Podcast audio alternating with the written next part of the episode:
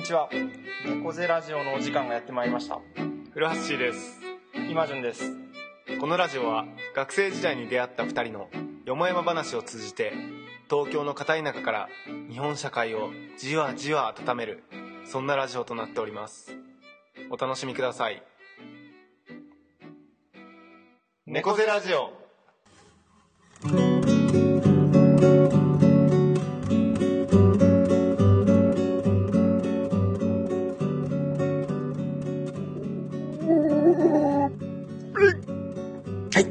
いうことで、始まりました。第76回、猫背ラジオでございます。よよっご無沙汰しております。ということで。ご無沙汰しております。はい。なんだか久しぶりな感じがしますね。もう季節は夏があっという間に終わっちゃった感じですね。はい。もうんう、。それもこれもですね、はい。あの、9月にね、収録予定だった、あの、回がですね、はい。あの、僕が今中に直接広島に会いに行った時に撮ろうと言っていたんですけど、そうなんですね。その今順に会いに行くために全泊した大阪のサウナ施設で熱を出すという、あ、事態を犯してしまいまして。サウナ施設だったんだ。そうそう、あの、そう、しかもね、サウナまでは楽しめたんだ。楽しんでたんだよ、俺。はいはいはい。じゃあもう本当に最後の最後でっていう感じだったで、最後の最後でうん、寝たら、うんなんか、かなんか汗すごいかいてきてさ、なんかもう寝苦しい、めっちゃ起きちゃうな、みたいな。はいはいはいはい。そう。で、まあ僕あの、ね、あの、体温計持ってってたんだよ。おー、一応コロナ禍だから毎日体温計チェックして、偉い偉い。うんうん。そう、そしたらもう駆動を超え、超えまして。でね、こちょっとこの話していい？あのさ、いい俺、すごい心細かったんだよ。っていうのは、おおあの、まあ、熱が出ただけだったらさ、うん普通に、あ、じゃあもう一泊ここでちょっと泊まって、うんゆちょっと落ち着いたら帰ろうとかできるわけなんだけどさ、うんうん。基本的に今ホテルって、あの、受付でうん、ピッてやられて、温度が正常だったら泊まれると。はははは。で、僕あの、遠泊できますかって一応聞いたの。うんうん。あの、熱出てるとこね。そしたら、うんいや、一回チェックアウトしてもらって、もう一回チェックインするって言われて、はいはってなると、もう一はいはい回あの熱ピッて測られちゃったらもうバレて泊まれないと。はいはいはい。ってなったら、もう宿なしになる。おうおうだね、だね。で、しかも、熱が出るとさ、うん基本的にコロナが疑われてるから、はいはいはい。基本的に公共交通機関って乗っちゃいけないわけよ。あ、だ新幹線とか。ダメなんだ。そうんそう温度測るのないけどダメ。あ、まあ、良心的に。基本的には、あの、うん原則は、その、近くの病院で診察を受けて、うんうん。で、まあコロナじゃないってことが、あの、まあ、あの、じゃないよって診察されるか、まあ、PCR 検査で。陰性って出ないと乗っちゃいけないってことになっていて、はいはいはいはいはい。で、これさ、宿、宿がない中で、うん病院でもしじゃあちょっとこれ、あの、公共交通機関乗らないでくださいって言われたら、うん。うんうん。もう俺泊まる場所もないし帰れないみたいな。いそうだね。そういう時ってそういうことなんだね。や、そういうことなんだよ。うんうんうん。で、これ終わったと思ってさ、なんか、でしかも。熱出てもう歩くのもフラフラみたいなほうほうほうほう。と、ところで、うんで、なんとか大阪、もう朝、朝もう、もうめちゃくちゃ朝、24時間対応してくれて電話に電話して、ほうほうほう。これこれこういう状況なんですみたいな。はいはいはいはい。でも切に訴えたら、うんあの、まあ、ちょっと、まあ、あの、なんていうの？まあ、そういう状況なら、まあ、うん。マスクをきちんとした上で、うん。あの、もう新幹線乗って、あの、うん。東京で診,、うん。あの診察受けてくださいっていうこと。を、あ、へえ。まあ、対応として OK ですっていうのを許可いただいて、ほうほうほう。よう。やくし、もう新幹線乗る乗って東京帰れたんだけど、うんうん。その新幹線乗るまでもさ、うん。もうやっぱ9度以上出てるからさ、もうちょっとフラフラな、はいはいはいはいはいはい。これちょっとあの、あの、ロキソニン飲まないと、うんうん。か家までたどり着けんと思って。で朝一からやってるドラッグストア探してさ、ほうほうほうほで、あの、フラフラしながらそこ行ったらさ、う。うんうん。あい、なんかないんだよ。あの、Google マップ上はあんのに。で、もうフラフラしながらもうなんとかたどり着いて。あの別の店舗でね。はいはいはい。そこでロキソニン買って飲んで、うんロキソニンも様々なんだけど一気に熱が下がって、ああ、すごいね。さすがだね、ロキソニン、ね。すごいね、でロキソニン。まあ一時的にだけど。で、うんなんとか家まで帰って、PCR、PCR 検査を受けて陰性だったという流れでしそんな大変だったんだね。た。いや、そう。ギリ、めちゃくちゃギリギリの戦いだったわ。ああ、それ辛いな。いや、で、いや、別に言い訳じゃないんだけど、あの、うんうん。そう、本当はね、その、熱が出なければ広島行ってね、工場収録してね、そうなんですよ、そうなんですよ。皆さんにお届けする回だったんですが、ちょっと2そうなんですよヶ月遅れになってしまいました。いやいや、そうそう、久しぶりにね、リアルで会って話すっていうような感じだったそうだなんだよね。うんうん。うん。まあまあまたそれはいつまあまあまあそうだね。近いうちに来るでしょう。うんう。うんん。うんうん。っていう、まあ俺のは、あの、1ヶ月前の出来事だけど、うん今順は最近。あそう、僕は直近ですね。あの、ちょっとごめんなさい。今日の収録にフラッシーに、ちょっと自分で時間を早めておいて、ちょっと遅刻しちゃったんですけど、うんまあ、それには少し理由があってですね。まあ、言い訳ですけどね、これも。あ、なんか二人とも言い訳。言い訳から始まる二人とも言い訳から。はい。えっと、さっきカフェに初めて、まあ、カフェっていうか喫茶店かなあの、広島で初めてずっと行きたいなと思ってた喫茶店に行ってきたんですけど、うんうん。まあなんか、事前情報でも結構こう、面白そうな変わってる、うんあの、内装とかも変わってる感じのカフェだなっていうのとかは、あと営業時間も、えっ、と、4時か5時から夜中の1時みたいな感じで、うん。まあちょっと面白いとこだなっていうのをなんとなく前情報入ってたんですけど、うん。まあ入ってからも、入店してからも、うわ、これは不思議な感じだと思って、うんうん。で、メニューもコーヒーがどれぐらいかな ?60 種類くらいあるんですよ、コーヒー。え、そんなにあんの？そうそうそう。見たことないわ、そんなの。ないよね。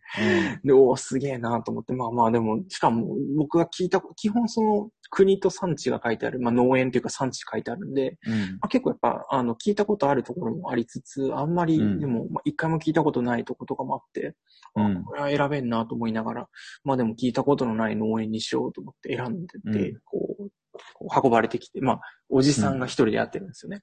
うんうで、まあ結構渋いおじさんで、かしこまりました、うんみたいな感じ。ちょっと滑舌も悪い感じなので、何言ってるかよくわかんないんだけん。ど、で、こう運んでくれた。で、こうお待たせしましたって言ってこう運んでくれたらさ、それがなんか、なんつうの、あの、紅茶みたいな色してるんですよ。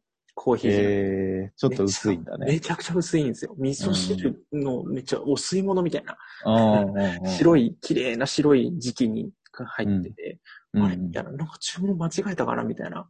うん。終わると思って、確かになんか鼻の、なんか匂いのとかいうの文章書いてあうる。ん。これなんか、む麦茶かなみたいな感じで。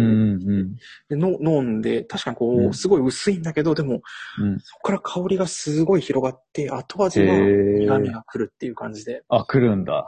これはすごい不思議だと思って、うん。ネットでき、もう急いでネットで調べたら、なんかどうやらそういう独自の、自分独自のローストをしてる、あの人らしくて。ローストの仕方なんだ。そう、なんかジャパニーズローストって自分で名付けてるらしいんだけど、へえ。こうす、なんかすごい浅入りの、なんか高,、高温なんだけど浅入りで焼いてるみたいなのがあって、うんうん。で、僕注文を終えたら、そのおじさんがもう隣でいきなりロースト始めて、うん。店内いきなり黙々し始めるみたいあ、もくもくするんだ。な。そうそうそうそう。でもうそれはいいの。そうね、なんか、うん。まあまあ OK かな。うん。で、ずっとこう、ローストしてるんだけど、その様子も面白くて、基本ローストって、割と目とか音で聞くっていう人が結構多いんですよ、通常。うん目で何回もこう、どれぐらいの色、焼き色になったかな、みたいな。うん。その人でもずっと煙を嗅いでるのよ、なんかこうやって。へえ。でこうんうんう、。やってて。なんで、たまにまあ色も見るんだけど、で、大体こうやってやってて、ね、僕ももう、で、お会お会計しようかなと思ったけど、もう全然そんな雰囲気じゃないんですよ。もう、ああ、それやってるからね。取り込み中だから。うんうんで、あ、悪いなと思いながら、もうずっとこうやってつって、でこうやってで終わった、でローストが終わったみたいな感じになって、じゃあお会計を、お会計な感じかなみたいな風にちょっと目配せをしたら、なんか別のものを持ってきてくれて、なんか、うん。何言ってるか全然聞こえない。ななんじゃらです、うん出してくれて、なんかこう、ウイウイスキーのショットグラスみたいに入ったまた液体を出してくれたんですよね。あ、それ頼んでないのに？頼ん頼んでないの頼んでないの。へえ。何かも全然わかんないんですよ。うんうん。飲んだらなんて言うんだろう。陽明酒みたいな香りがするんですよね。コーヒーなのそれ。こう、こう、なんか、でいや、わ、わかんない、わかんないんですよ。なんか、あ、わかんないわ。かんないわかんない。カフでもェなんコーヒーだよね、きっとね。でも、そう、カフェなんちゃらとは言ってたから多分コーヒーなんだなと思って。うんうんうん。で、ちょっと聞いてみたんですよ。これ、あの、うんいただいたやつは何なんですかねって言ったら、うん。あの、コーヒーの、えっと、シルバースキンって呼ばれるコーヒーを焙煎したら、真ん中、コーヒー豆って真ん中にちょっと溝みたいなのあるんだけど、ああ、あるね。その真ん中にちょっとこう白い、なんか、あの、うん。焼けてない白い筋みたいなのあると思うんだけど、うん。あれシルバースキンって言って、こう、本当に美味しいコーヒー作る人とか、あれ外して、あれが雑味になるからっていうので、うん。あの、外して、あの、入れたりするんだけど、その、まあ、言うなれば、ゴミになる通常シルバースキンで抽出したコーヒーです。へえ。みたいな感面じ白いね。で。ちょっと食いついてしまったら、そこからもうトークが全然止まんなくて。あ、でそうなの？あの、それでそれ、滑舌悪いけど、トークになったんだ、最後はえっ。とね、な7割、6割ぐらい聞き取れるかなって感じかな。なるほどね。いや、すごいね。そう。いや、でもやっぱコーヒーも60種類も豆があって、まあしかもローストのね、やり方でいろいろあってみたいな。そう、もう本当に奥が深い。でも香りでその確知ない世からめてる。界があるんだろうな。そう。でも香りで判断してるってのはすごい面白いなと思って、ローストを。ううんうん。で、煙吸っててエホエホしてるのよ、こう。うんああ とか言ってて。で、なんかうんエホエホされてましたねとか言ったら、おおなんか食いついて、そうなんだよ、みたいな感じで。鼻から入れて口から出すんだよ、みたいな。呼吸をすることで、舌っていうのを感じるんです、みたいなことで。うん。ああ、そうですか、みたいな話。へえ。あ、面白いね。今度広島に来たらぜひ。あ、いや、うん俺さ、ちょっとその、それの話に絡めてたけどさ、はいはいはい。あの、北品川に、イチョウの木っていうカフェがあって、ほうそこはあの、予約制でしか入れない、まあほうほうかき、かき氷屋さんなんだけど、ほうほうほう。かき氷やってるカフェなんだけど、ほうそこでね、俺なんかもうあの、ちょっと写真を見せたらわかりやすいんだけどさ、はいはいはい。あの、アジサイっていうかき氷を食べて、ほう。それがね、もうすごいちょっと感動的だったの、体験だったのが、なんかあの、まあもう、見た目がまずアジサイ、紫色のうん。感じの、あの、色に、まあちょっと抹茶のペーストみたいなのがかかってて、ほうほうほう。で、そこになんかあの、寒天みたいな、カラフルな寒天はいはいはい、でなんか花を表現して花。いて、うんうんもう見た目はね、ほんとアジサイっぽい感じなの。うんうんうんうんでまずその抹茶のクリームうんを、と、その、ちょっとあの、紫色のちょっと味付けは何何なのかよくわかんなかったんだけど、あ、わかんないんだ。そうわかんなかったし、寒天もさ、なんか色が鮮やかだから、はいはいはい。なんかちょっと着色料とか使ってんのかなと思ったら、はいはいはいもう自然由来のものだけで作っていて。で、俺が最後感動したのはなんかその奥に入っていくとね、最後なんかミントが入ってたの。ほうほうほうほうほう。そう、だからあの、ミントと抹茶クリーム、ほう。あとはそのカラフルな寒天みたいなのを合わせようと思った、その発想？にね、なんかちょっと感動して、はいはいもちろん味はうまいのが大前提だけど、うんうん。こういうのって、俺かき氷ちょっと舐めてたな、みたいあな。完全に、あのね、ゴーラーの妻に連れてかれて。行ったわけなんだけど、はいはい。なんかあの、そう、イマジンが今コーヒーの世界語ってくれたように、かき氷の世界も、ああ。あ、無限大なんだなっていうのをね、そうだよね。ちょっとひれ伏したんだよね、最後。ちょっとパフェに近いよね。あれ、なんか何層も作れるから、うそうう組み合わせみたいなのやりやすいんだよね。うんあと、やっぱ中が見えない時のサプライズ感だよ。はいはい。ミントみたいな。ミント出てきた。さそう。なんか見た目はさ、でも紫でカラフルな花のっつってさ、うん毒々しい、池袋的な色合いなわけよ。ほうはいはいはいはい。池袋的な池袋的なねインスタ映えだけを目指しましたみたいな。はいはいはいはいはい。俺舐めてた。だから、あの、あー、これ、インスタ映えなった、そうそう。そしたら、味うま、みたいな。ミントみたいな。ミントがいたんだ、中に。うん、俺、ちょっと感動したね、あれあは。いや、面白いね。そう、いや、うんもうしょいろん。な、ちょっと食の世界はあんま俺あんま覗いてこなかったけど、うんうんうん。なんかこういうね、ジャンル別にいろんな世界が広がってんだろうね、これね。そう、さっきのコーヒー屋さんも言ってたけど、なんか、半分ぐらいしか理解できなかったけど、なんか、サンマを焼くじゃないですかって言ってて、うん。いろんな焦げ、どれぐらい焦げつけるかとかもあるじゃないですかって言って、で焼くんだけど、生のサンマみたいなコーヒーを出してるんですって言われて、ああ、ああ、そうですね、みたいな。全然わかんないけど、すごいな。やっぱその、そうそうそう。かっこいいな。そのもの、そのもの、コーヒーのそのものを出したいらしい。だから、うんコーヒーってもともと果実なんだけど、果実のままで出したいらしい。コーヒーチェリーだよね。そうそうそうそうそう。うんうん。うんうんうんうん。あ、そうなんだ。なるほどね。そうそうそう。奥が深いですね。うん。という。いやいや、というね、感ちょっとじでしたね、まだ話したいテーマあった そろそろ止めとこう。そうね、オープニングで長くなっちゃいがち、久しぶりに喋るとなっちゃいがちっていうのはあるんで、一旦この辺でじゃ一旦ここの辺で。あ。はい。ありがとうございます。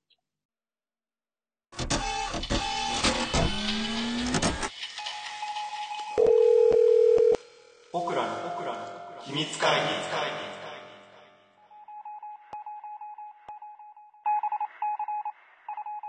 はい。ということで、えー今回のメインコーナーですけれども、僕らの秘密会議です。えーこのコーナーは、片田舎から猫背な二人がこそこそ話す話題をリスナーの皆様に登聴していただいているという体でお送りするテーマトークです。猫背な二人にこそこそ話してほしいテーマを募集中です。ということで、えー今回はですね、なんと、お便りが来ております。ということで。素晴らしい。素晴らしいですね。もう、どれぐらいぶりでしょう？あるべき姿です。あるべき姿ですね。もうどれぐらいぶりでしょうか？本当に。で、あのね、そんなお便りをせっかくくださったのに、あのね、8月13日にいただいているのに、えーこの時期になってしまいましたということで。すみません。すいません。冒頭で、あの、言い訳は述べているので。述べてるので。ですね。ということで、はいはいあの、久しぶりに、あの、お便りのご紹介をしていきたいと思います。ラジオネーム、ミミズクズクシさん。えー、テーマ、新しい結びつきについて。こんばんは。いつも楽しくラジオを聞いています。考えることとは、ある物事の間に新しい結びつきを発見することだと本で読みました。猫背なお二人は物事をどうやって結びつけて考えているのかが気になっています。下の言葉から好きな言葉を選んで、今考えていることと結びつけて話してほしいです。よろしくお願いします。ということで。ありがとうございます。ミミズクズクありがとうございす。ます。言葉を素晴らい。しいね、うんあの、うんテーマだよね。いや、面白いですね。面白いというかやったことないですね。全然やったことないし、これ見たときちょっとワクワクしたね。ね。これはだから多分うんヘビーリスナーの方からじゃないですかね。今までにない思考で捉えて。素晴らしい。うん、面白いです。言葉をちょっと、あの、皆さんにも紹介していきましょうかね。1、2、3、うん4、5、6、7、8、9、10、11、12個ありますね。数もちょうどいいですね。では、えー一つずつ言っていきましょうか。えーレモン、メガネ、うん水、アジア、時間、市場価値、イニシアティブ、セレンディピティ、サブスクリプション、ギリギリ、ぽっかり、ごちゃごちゃ。ということで、うん。すごいですね。これなんか、ちゃんとこう、分けてる感じもありますね。うん。はい。じゃあ、ちょっとフラッシーと僕で交代でまあ好きなの言葉を選んで、なんか、ちょっとこう交代で喋っていきましょうかね。うん。はい OK でじゃあ、す。先行後攻どうしましょうか。じゃあ、イマジュンが今喋ってくれたから、お、あの、先行言っていいですか？お願いします。えっとね、どれにしよっかな。いや、あの、うんちょっとじゃあ、み、水、水言っていいですか？お、いいですね、いいですね、水。あの、水って、あの、まあ、僕今飲み物の会社で働いてるので、はいはいはい。まあ、水もも売ってるんですけど、はいはいはい。なんか今年3月に注目したのは、あの、はいはいコカ・コーラが出したあの、イロハスの CM で、うんうん。あの、イロ、あの、イロハスが100%リサイクルペットボトルに変えましたっていう CM を土屋太鳳太鳳ちゃんが、うんうん。あの、あの、プロモーションしてるっていう CM なんですけど、はいはいはい。僕はもうそれ見たときに、うんうん。もう水の CM じゃないじゃんって思ったんですね。なんか、ああ、なるほど。もう中、まあ水ってやっぱ中身が同じだから、あ同じではないんだけど。差別化しづらいからもう、リサイクルペットとかね、あの、あとははいはいはいイロハスだと、くしゃってね、潰そうだよね。せるみたいな。イロハス自体最初出てきた時からそういう感じだったよね。そうそう、そういうイメージで売っていて。あれでやっぱなんか水ってそう、違いがそう、明確にね、あの、示せないからこその、なんかそういう別でどう価値を見出すかみたいなのとか、あとイメージみたいな世界がはいはいはい。すごい大事。はいはい。なんか富士、サントリーだと富士の天然水は、うんやっぱあの富士のね、うん。アルプス山脈の水、はいはいはい。もう自然の中でうん取ったそのなんか生どれの水を飲んでるかなりなんかイメージはいはいはいを。訴求してたりとか。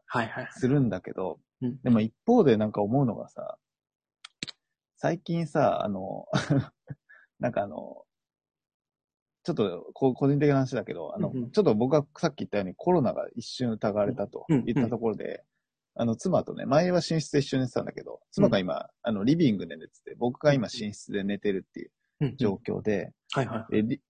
夜僕結構水飲みたいなって思思ったりするんですけどあの、リビング寝てるからさ、起こせないから、どうしようと思ってうん、でもコンビニとか買いに行くのめんどいからっつってあの、洗面台の水とかで飲むんだよね。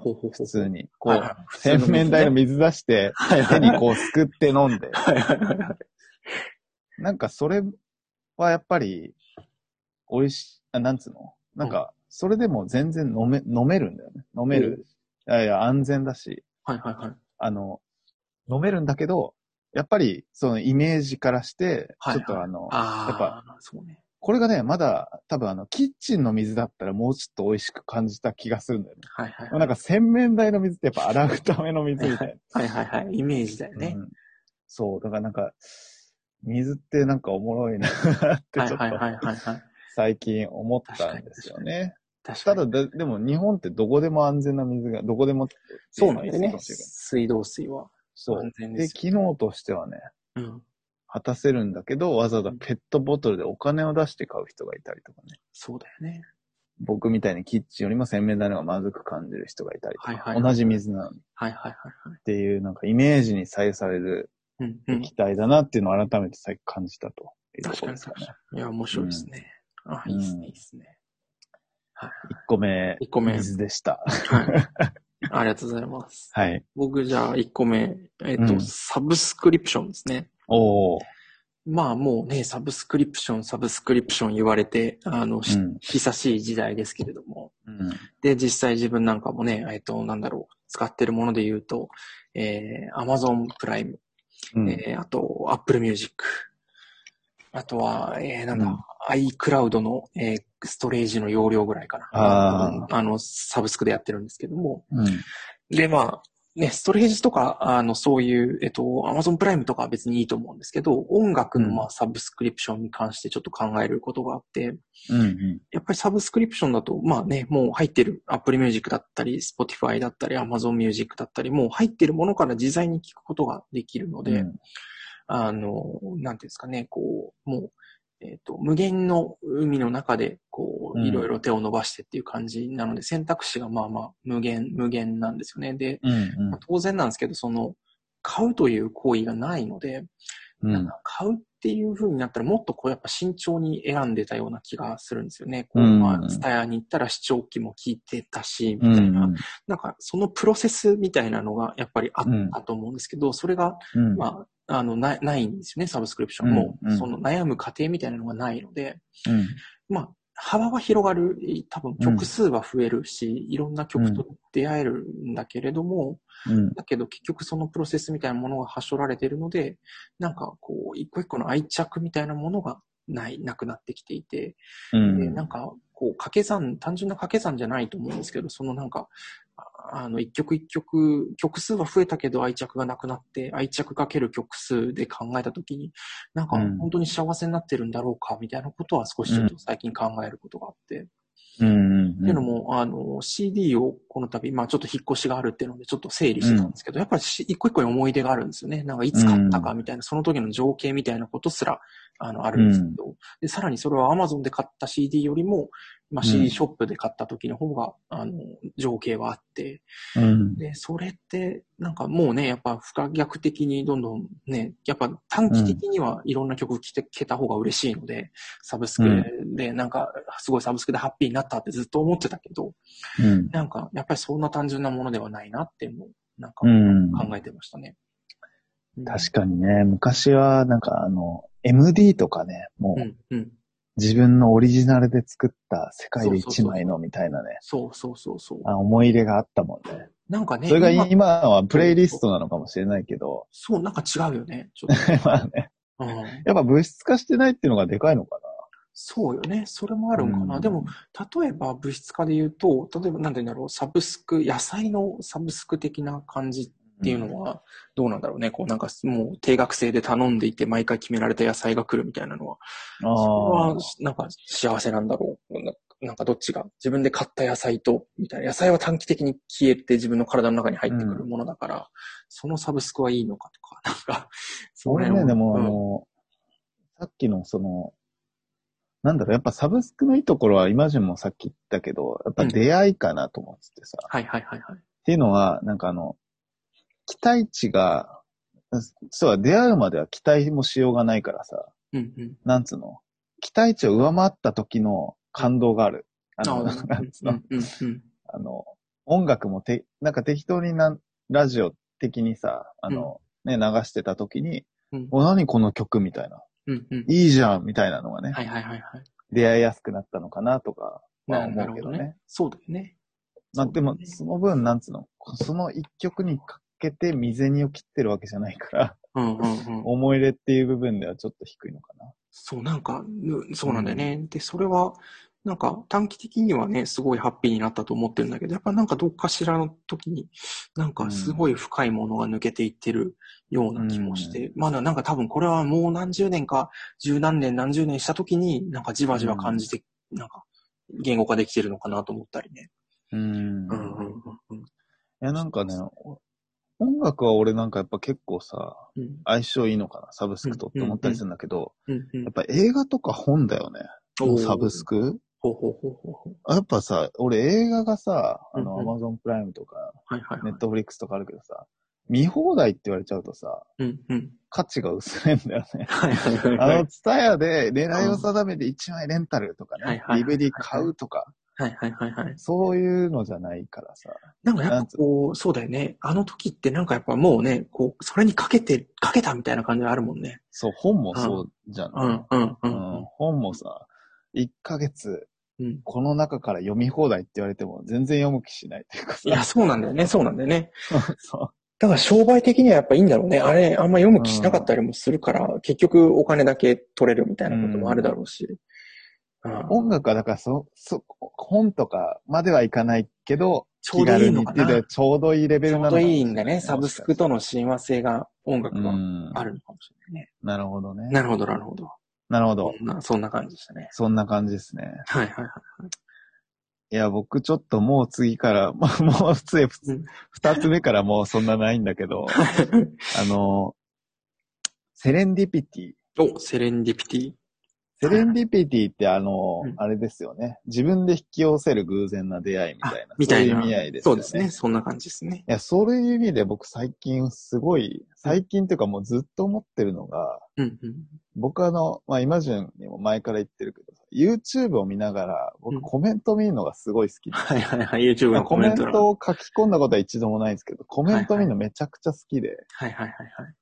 で、な、なぜかわかんないけど、うんその動画の、うん例えば10分の動画があって、なんか5分目ぐらいの展開ってあるじゃん、その動画の。うんうん。そのど5分目の展開のうんことについて触れてるコメントがうん、ちょうどスクロールしてるとうん出てくる。わかる？なるほどだかるほど。俺が見てる動画、なんかコメントなんてさ、別に、はいはいはいあのね、いつのところ書いてもいいわけじゃん。はいはいはいはいはい。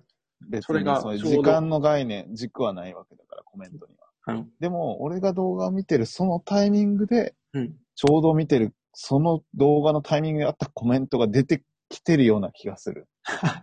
それってあれなのかな ?YouTube でアルゴリズム組んでるとかではないのかな？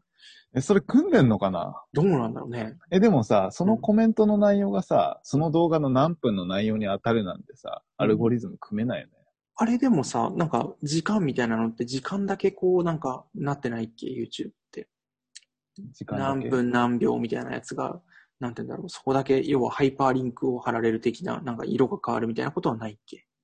そんなことはないか。、あそれはあの、時間のになんハイパーリンンクが貼られてるんです。そう、なんか3分50秒でこういうことがありますみたいな時に、3分うん50だけなんかちょっと色が変わったりはしてなかったっけ、それは自分で選ぶ時だけかななんかできる機能あったんだ、あのね、なんかあの、コメント書く人がうん、その時間を書く、書くじゃん。で、はいはい。コメントした後にうん、俺がそのコメント見て、その時間を押すと、動画がその時間に飛んだりとか、そういうのはある。。あ、なるほど。でもそうじゃなくてもってことだね。でも今は聞いてて思ったけど、うんもしかしたらその動画を見て、うんそのどの時間でそのコメントを書いたかっていうのを、うんうん。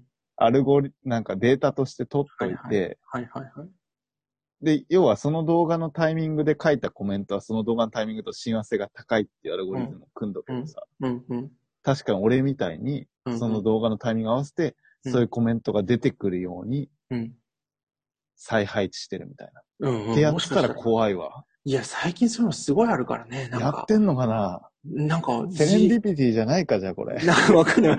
なんかね、最近すごいよね。だって人、僕、なんか、恐怖なのがさ、Gmail でさ、なんか仕事のやりとりで、G、人工芝についてずっと最近こうやってるんですけど、うんうんそしたらなんかインスタの広告でさ、人工芝が出てくるんだよ。なんでインスタと Gmail 連動してんだみたいおー、あれ？インスタって Facebook だよね、買ったのね。あれなんで連動してんだろうね。な。そう、なんか、へえ、怖い。へえ、うん怖いね。なんか、最 最近はそういうのがすごいあるね。うんなんか、ういうことで、セレンディピティ、えーセレンディピティにでした。でした。はい。そう、続いて、これまあ、本当しょうもないところから行きましょうね。あの、メガネですね、メガネ。おー。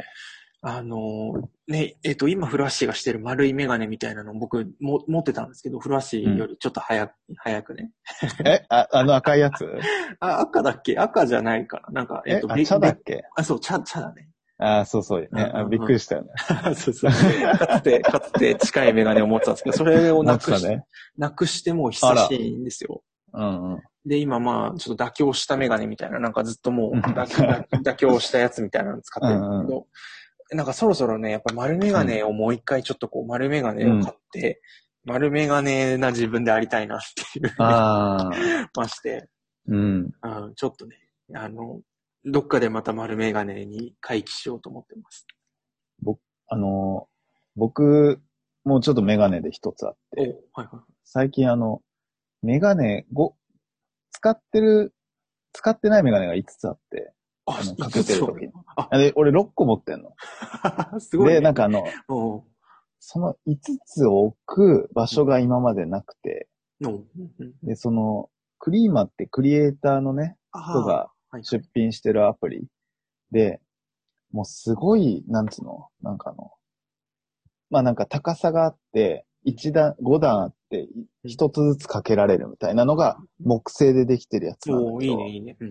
そう、それにね、俺の使ってないメガネをかけただけで、うん超絶おしゃれなインテリアみたいなのが完成したんですよ。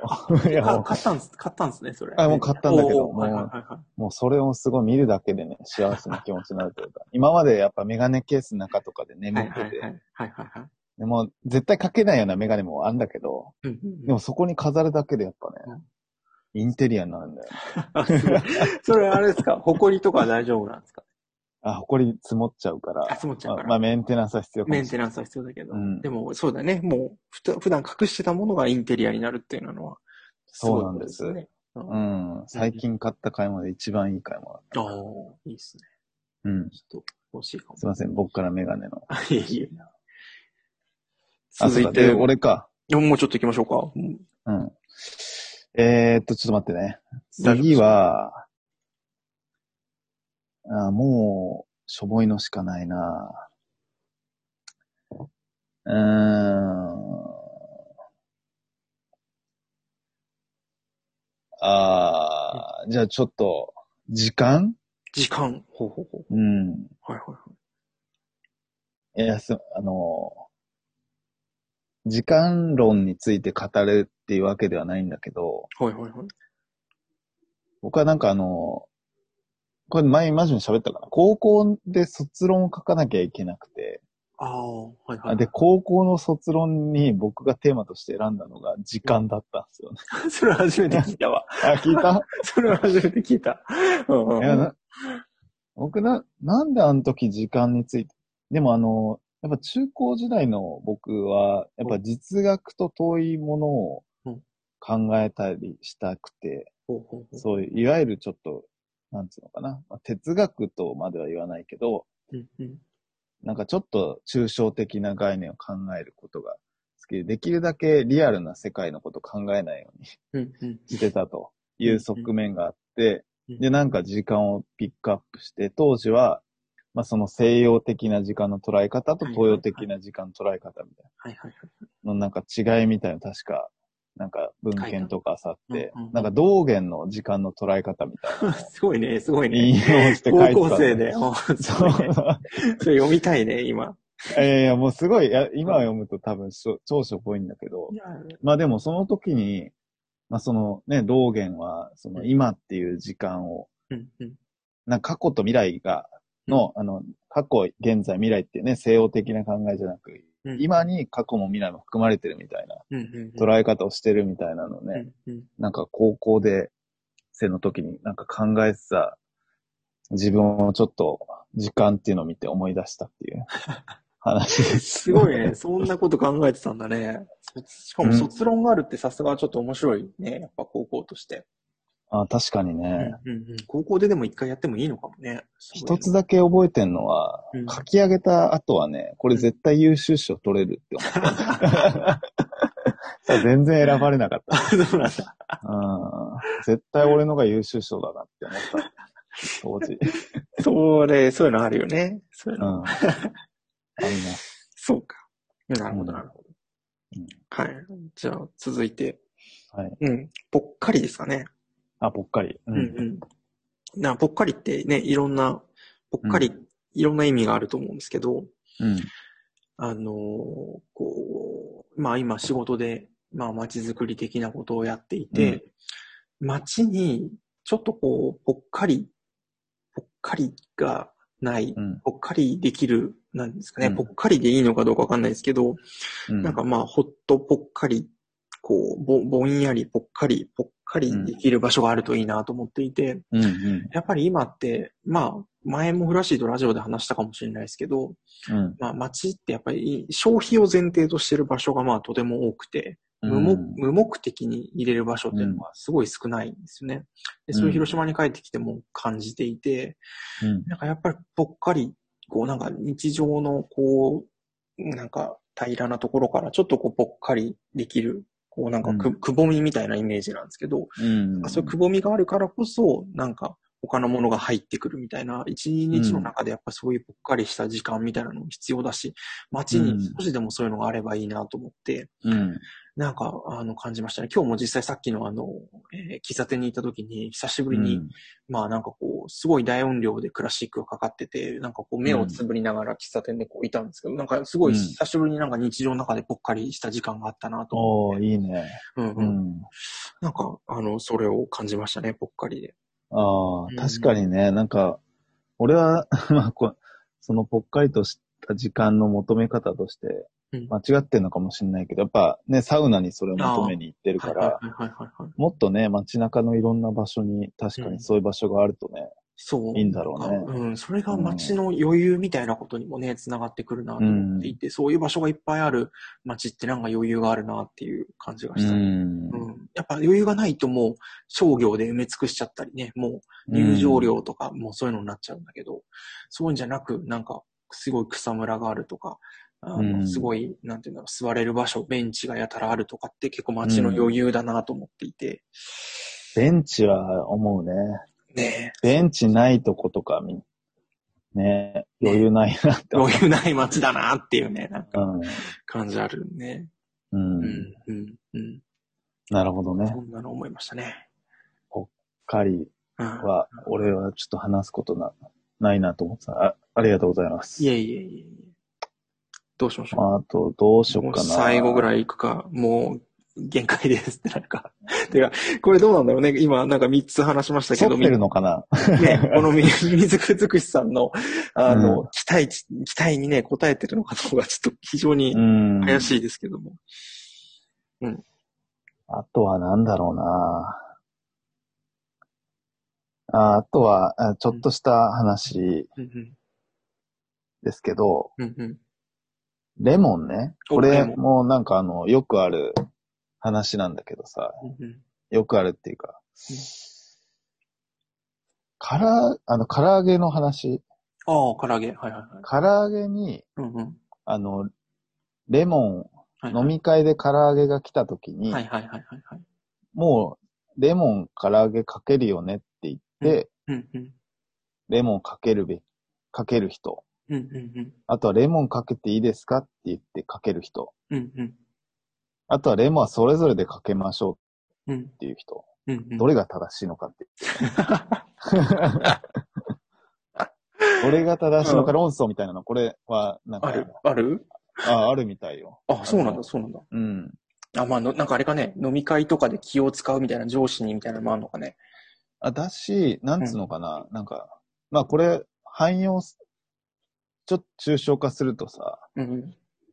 やっぱなんか、なんかいろんなところに当てはまりそうな話にも聞こえるよね。確かに。なんかあの、もうなんか、要は、なんつうのかな。唐揚げはレモン合うっしょみたいな感じでかけちゃう。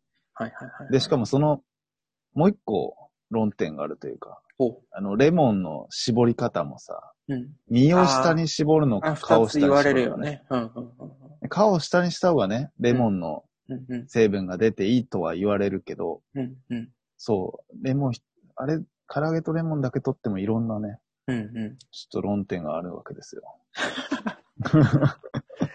確かにね。そう、でも、あの、かけちゃうのは、僕、レ唐揚げとレモンは別にかけてもらってもいいんですけど、うん、なんか、あの、この前かな、なんか、すき焼きの時に、うん、あの、母、母親、まあ今実家暮らしなんで、あの、ご飯を家族で食べるんですけど、母親がこう、やっぱり、卵をもう最初から割って、もう、すき焼きのとこに、こう、卵を、それぞれもう最初から卵をつけるでしょうみたいな感じなんですけど、うん、いや最初はつけんなと思って、もあ、つけないの？最う、つけ初。ないですね。最初肉の味をそのまま 味わいたいですね。そうなんだ。なるほどね。うん。卵入れるのは僕の中で前提ではないから、ちょっとやめて、うんみたいな。うんなるほどね。うあとなんか俺それ聞いてて思ったんだけどさ、んうん。すき焼きは、の、で、つける卵は自分で割りたい人。もしくは自分で溶きたい人はいそうだなって思った。なんか、いや最初から溶かれた卵出てきたら、うんうんうん。ちょっと嫌って思う人いそうじゃない？そうだね。ちょっとイメージ、いや、俺ちょっと。嫌かも。いや、嫌だね。自分で割って解きたいね。自分で溶きたいよね。解き具合もあるじゃんね。そうそう、溶き具合うんうんもあるね、っうんうんうんうん。そうなんだよね。ていう意味だと、確かにこれは気遣いの話なのかもしれないけど、うん。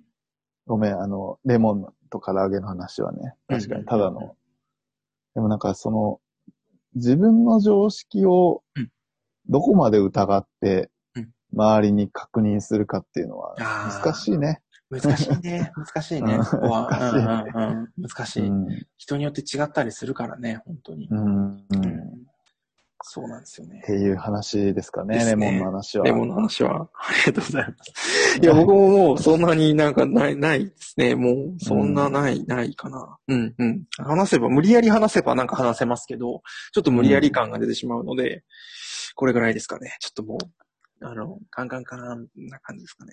うん。あ、でも僕ちょっと一個言っていいですか？あ、ぜひちょっと違った角度からなんですけど、う。うん。あの、アジア、アジア。おー、来ましたね。はいあの、すいません、ちょっとはいは変な話なんですけど、い。いや、はいちょうど記事を読んでたところで、はい。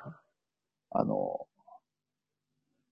セックスレスの話なんですけど、ほうほうほうほうほう。あの、前2005年ちょっと古いんですけど、うんうん。で、データをがあって、うんうん。あの、まあ、ヨーロッパと欧米はやっぱりその満足度と頻度が高いと。で、アジア全体では、あの、は低くて。で、日本はもうダントツで低いみたいなデータなんですよね。で、僕はそれ見て、で、その記事の分析は、うんなんかあの、やっぱ日本は独自の生産業が発達してるとか、はいはいはい。仕事が忙しいみたいな分析で、一応日本に当てはめるとそれっぽいうん理由付けがされてるなと思ったんですけど、はいはいはいはい。一方で、うんアジア全体で低かったんですよ。まあ日本がダントツ低いっていうのもあるんですけど。っほうほうほうほてなった時に、うんこれはアジア人という人種、う。もしくはなんか文化のうん方になんか理由があるんじゃないかっていうことをうん、うん、今日ふと考え、その記事を読んで考えてうんうん。終わりました。要はパートナーシップっていうところで、はいはいはい。そういうなんか、なんつうのかな？そのまあ、さっき言った働き方とか、そう生産業とかいう話じゃなく、うんうん。人種文化に帰結するようななんか、はいはいはい。理由みたいなのがあるんじゃないかなと。はいはいはいはい。うん。ちょっと、すいません。アジアに関連して、ちょうど考えてたことがあったんで、シェアしました。いや、でも面白いね。アジア全体なんだね。うんなんか東南アジアとかこ、なんかね、東アジそう、ア東南アジアも低いんだよ。ああ、そうなんうんですね。中国はね、頻度が高くて満足度が低いっていう。ああ、そうなんだね。ちょっと、それはそれでまと。あ、日本は両方低いんだけど。へえ。まあ、っていう。でも、あの、で、一番高かったのはギリシャでしたね。ギリシャも頻度も満足度も高い。あと、クロアチアとかブルガリア、東系がああ、東なんだ。は高くて。あ、はあはいやなんでもアメリカも高かったんですけど、あはね、なんかそう、先進国とか途上国とかでは区切れないな。ないんだね。面白いですね。いろんな変数があるんでしょうね。そうそうそうそう。んうん。これね、多分なんかあんま、ちゃんとした分析をしてる研究者とかいたら、ちょっと普通に読み物として面白そうだなとうん思って、うんうん。なんかね、新書ぐらいにはなりそうな感じですよね。ね、なりそうだよね。うん。っていう話でなるほど。なるほど。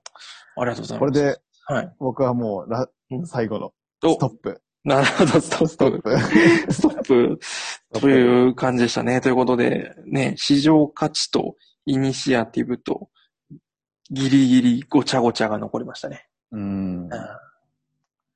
うん一番難しかったのは逆にどれ残ったのあ、えとか、俺が出した中からでもいいけど。あ、そうですね。でも、なんだろう、市場価値かな。あ、市場価値か。うんうんうん。なんか、あんまりパッと思いつかないですね。あ、面白いね。うんうん。俺ギリギリだったね。あ、ギリギリ。あうんあ。ギリギリ、ないね。何もなくて。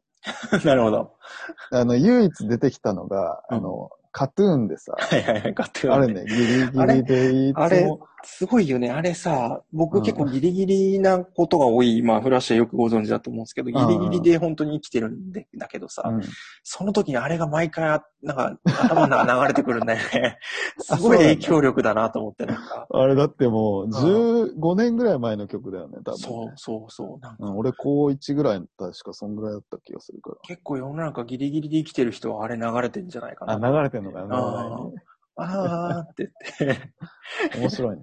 うん。そんな感じで、ギリギリもうちょっと話せましたね、今ので。うんあ、確かに。よはいはい。かった。あよかった。という感じで、ちょっとビーズくずくしさんこんな感じでよかったのかどうかですけど。はい。そうっすね。ちょっと久しぶりにあれこれうん話しました。いい、えあの、いつも使ってない脳みそを使わせていただき使いまし。ましたたね。はい。ありがとうございます。ありがとうございました。はい。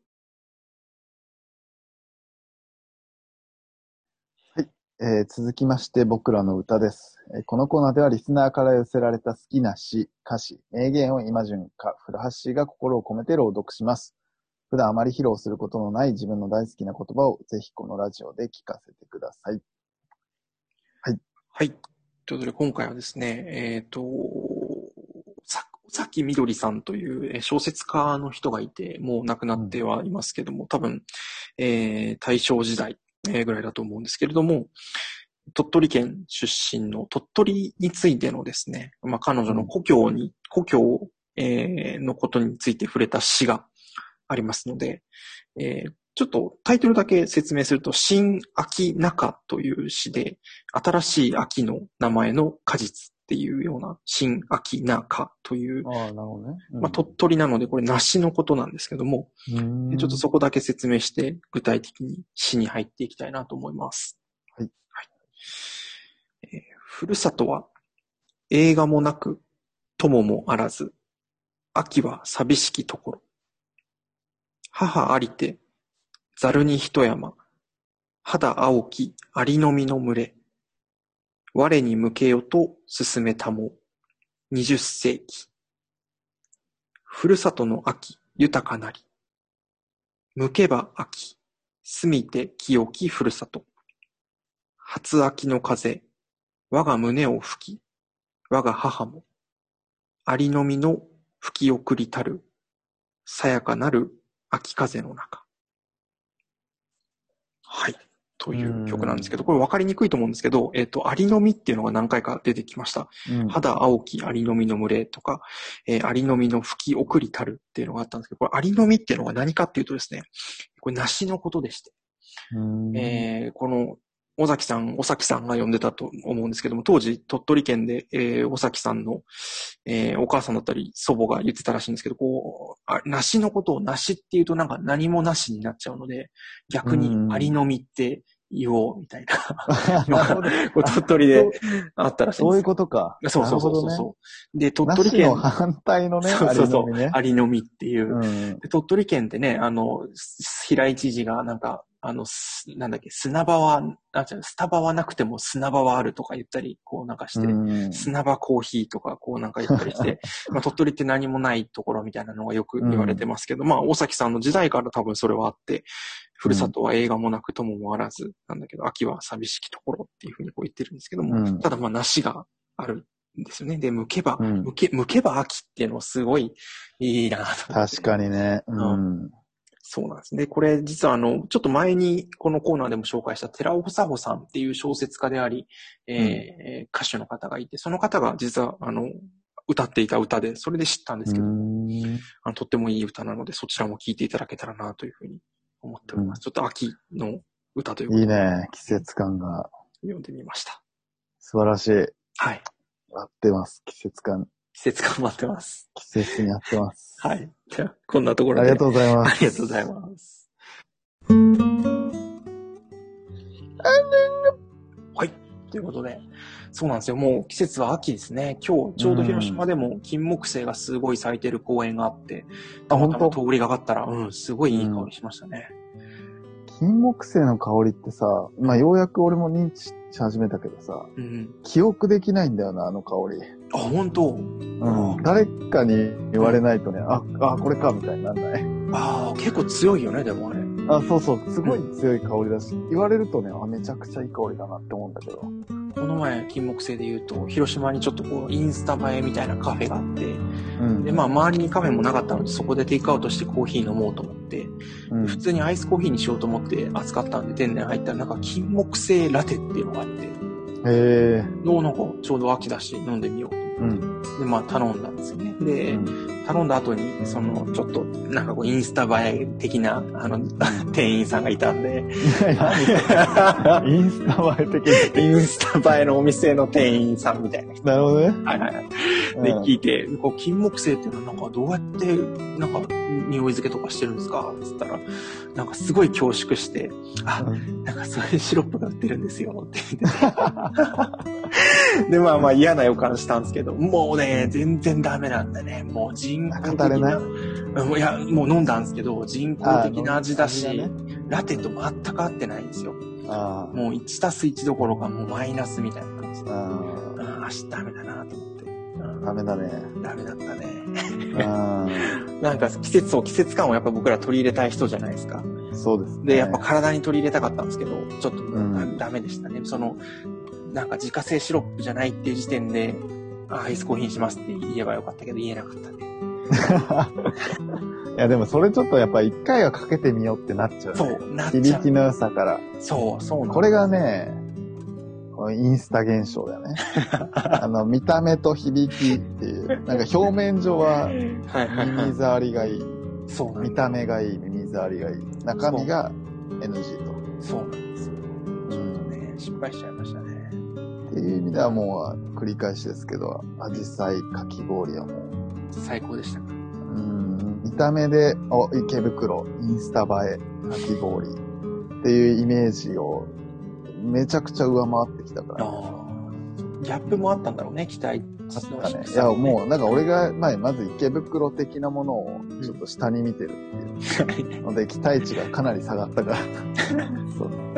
それを超えてきたんだね。うん、優に超えとその写真は、あれですね、Facebook、ああの、猫背ラジオのあれにも載せていきたいですね。そうですね。確かに。後で送ります。うんうんうんうん。うん。そうなんですよ。僕がさっき食べた、あの、納豆、うん。納豆。焼肉のタレ納豆っていうのが 新発売されて食べたんですけど、どうでしょううんあの、二度と買わないですね。これもやっぱ、わこれインスタ映えじゃないけど。ちょっとでもね、合わなそうだもんね。ちょっとでもね、うん焼チャレンジしたくなったんだね。ね。に米は合うっていうのはまあ。米はね、米はで、まあ納豆と、まあ米も合う。まあそうだね。だけだそうだけど、それなんか、あれだよね、数式でなんか間違ってるってやつだよね。あの、ギーみたいなやつだよね、それ。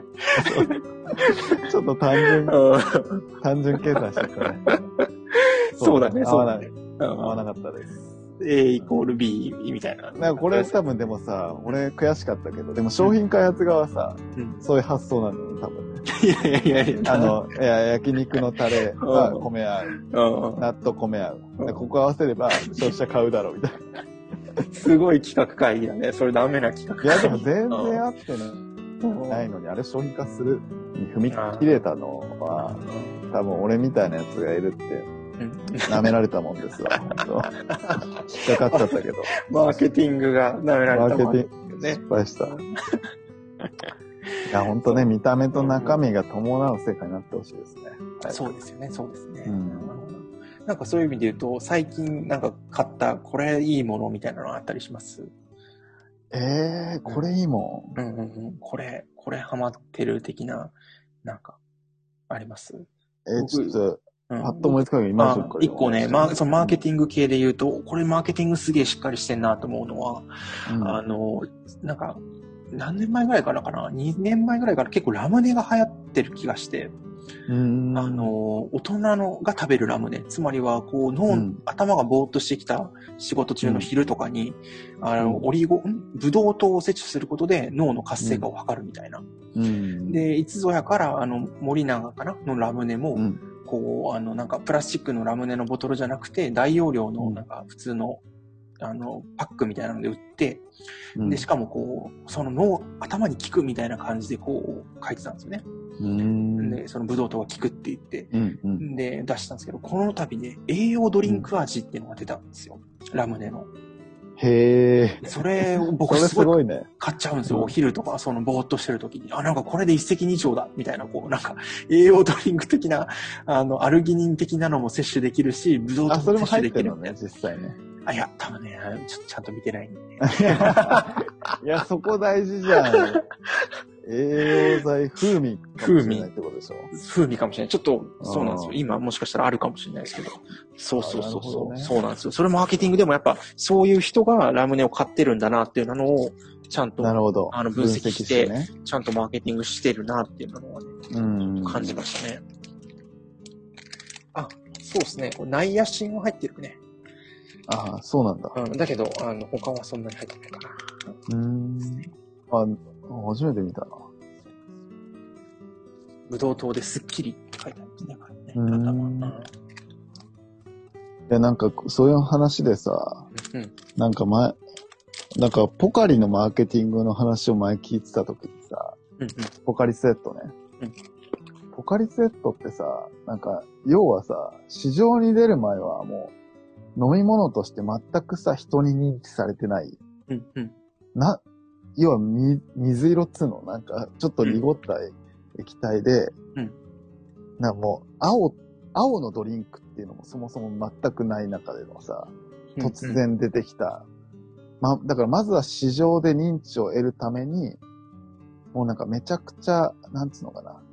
あの、サンプリングを配りまくって、うんうん。で、CM とかでは、なんかその、最初はなんか点滴と同じみたいな、なんつうの、うんうんうん。あの、ドリンクみたいな形で売り出して、うんうん、徐々に市場認知を、あの、獲得してったんだけど、うんうん点滴と同じ栄養素っていうんじゃ限界が、にぶつかった時に、うんなんかその、えっと、そのスポーツとか、うんうんうん。なんかもっとそう、別の、あの、うんジャンルでの、あの、うんなんか訴求みたいのをし始めて、で、最近ではさ、もうそこは認知がおもうすでに浸透して、うんまた伸び悩み始めたから、うんあの、ターゲットの10代でさ、あの、ポカリのダンス青春のね。はい。そう、青春のイメージみたいなのをつけて、さらに深掘りしていくみたいなさ、なるほど、なるほど。マーケティングの変遷みたいなのがポカリもあったりして、市場浸透度によってね。はいはいはいはい。一時期ね、あの、体内の成分と同じっていうのやってたよね。あ、そうそう、それがたうん多分最初の点滴か。はいはいはい。でやってたんだと思う。そうそうそんんんお風呂に入って、だなんかお風呂に入ることで水分がこれぐらい失われるっていうので、風呂上がりに、なんか、綾瀬はるかがポカリ飲むみたいな CM があったね。う。あうんうんあ、うんあったかもね。だかうんうんうんうんらそういうさ、なんかおもろい、おもろいというか、まあマーケティングもさ、そのし、商品の市場の浸透度とう、んあとはね、そのターゲットと、あとはその環境の変化とみたいな合わせながら、同じ商品を売ってるんだけど、うんあなんかそういう見せ方どんどん変えてって、うん。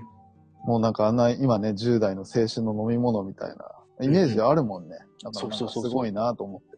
だから、なんかさっきフラッシュも言ったけど、そのなんか、だから、いわゆるマーケティングのペルソナ的なのに自分がこう当たってると、なんかちょっと不思議な 面白い感覚があって、この今回のそのラムネエナジードリンク味も、うんうんおお、ペルソナ、ペルソナ、ペルソナ、みたいあ、な。俺俺みたい そうそうそうそうそう。行った方がいいんだよ、メーカーに。アメリカに行った方がいいかな。うん。こう僕ですよって。そうはい疲れ、仕事に疲れた30代男子みたいなね。うん。そうそうそう。すいません、なんかちょっと特徴1、あの、コワーキングプレスで働いている。はいはいはいはい。はい。そうですよね。すいません、ちょっとエンディングが長くなっちゃいましたはい、すいません。こんな感じで、久々、ちょ、久々に会うとね、どうしてもぐだぐだしちゃうという感じでした。すいません。いえいえ、はいということでありがとう、ございます。はい。えー、あ、これ、こあれ、何回でしたっけ？ねこれ毎回あれですね。76 76回ですね。はい。うんということで、第76回猫背ラジオ、ここまでお送りしてきたのは、フラッシュと、イマジュンでした。また来また来月バイバイ。バイバーイ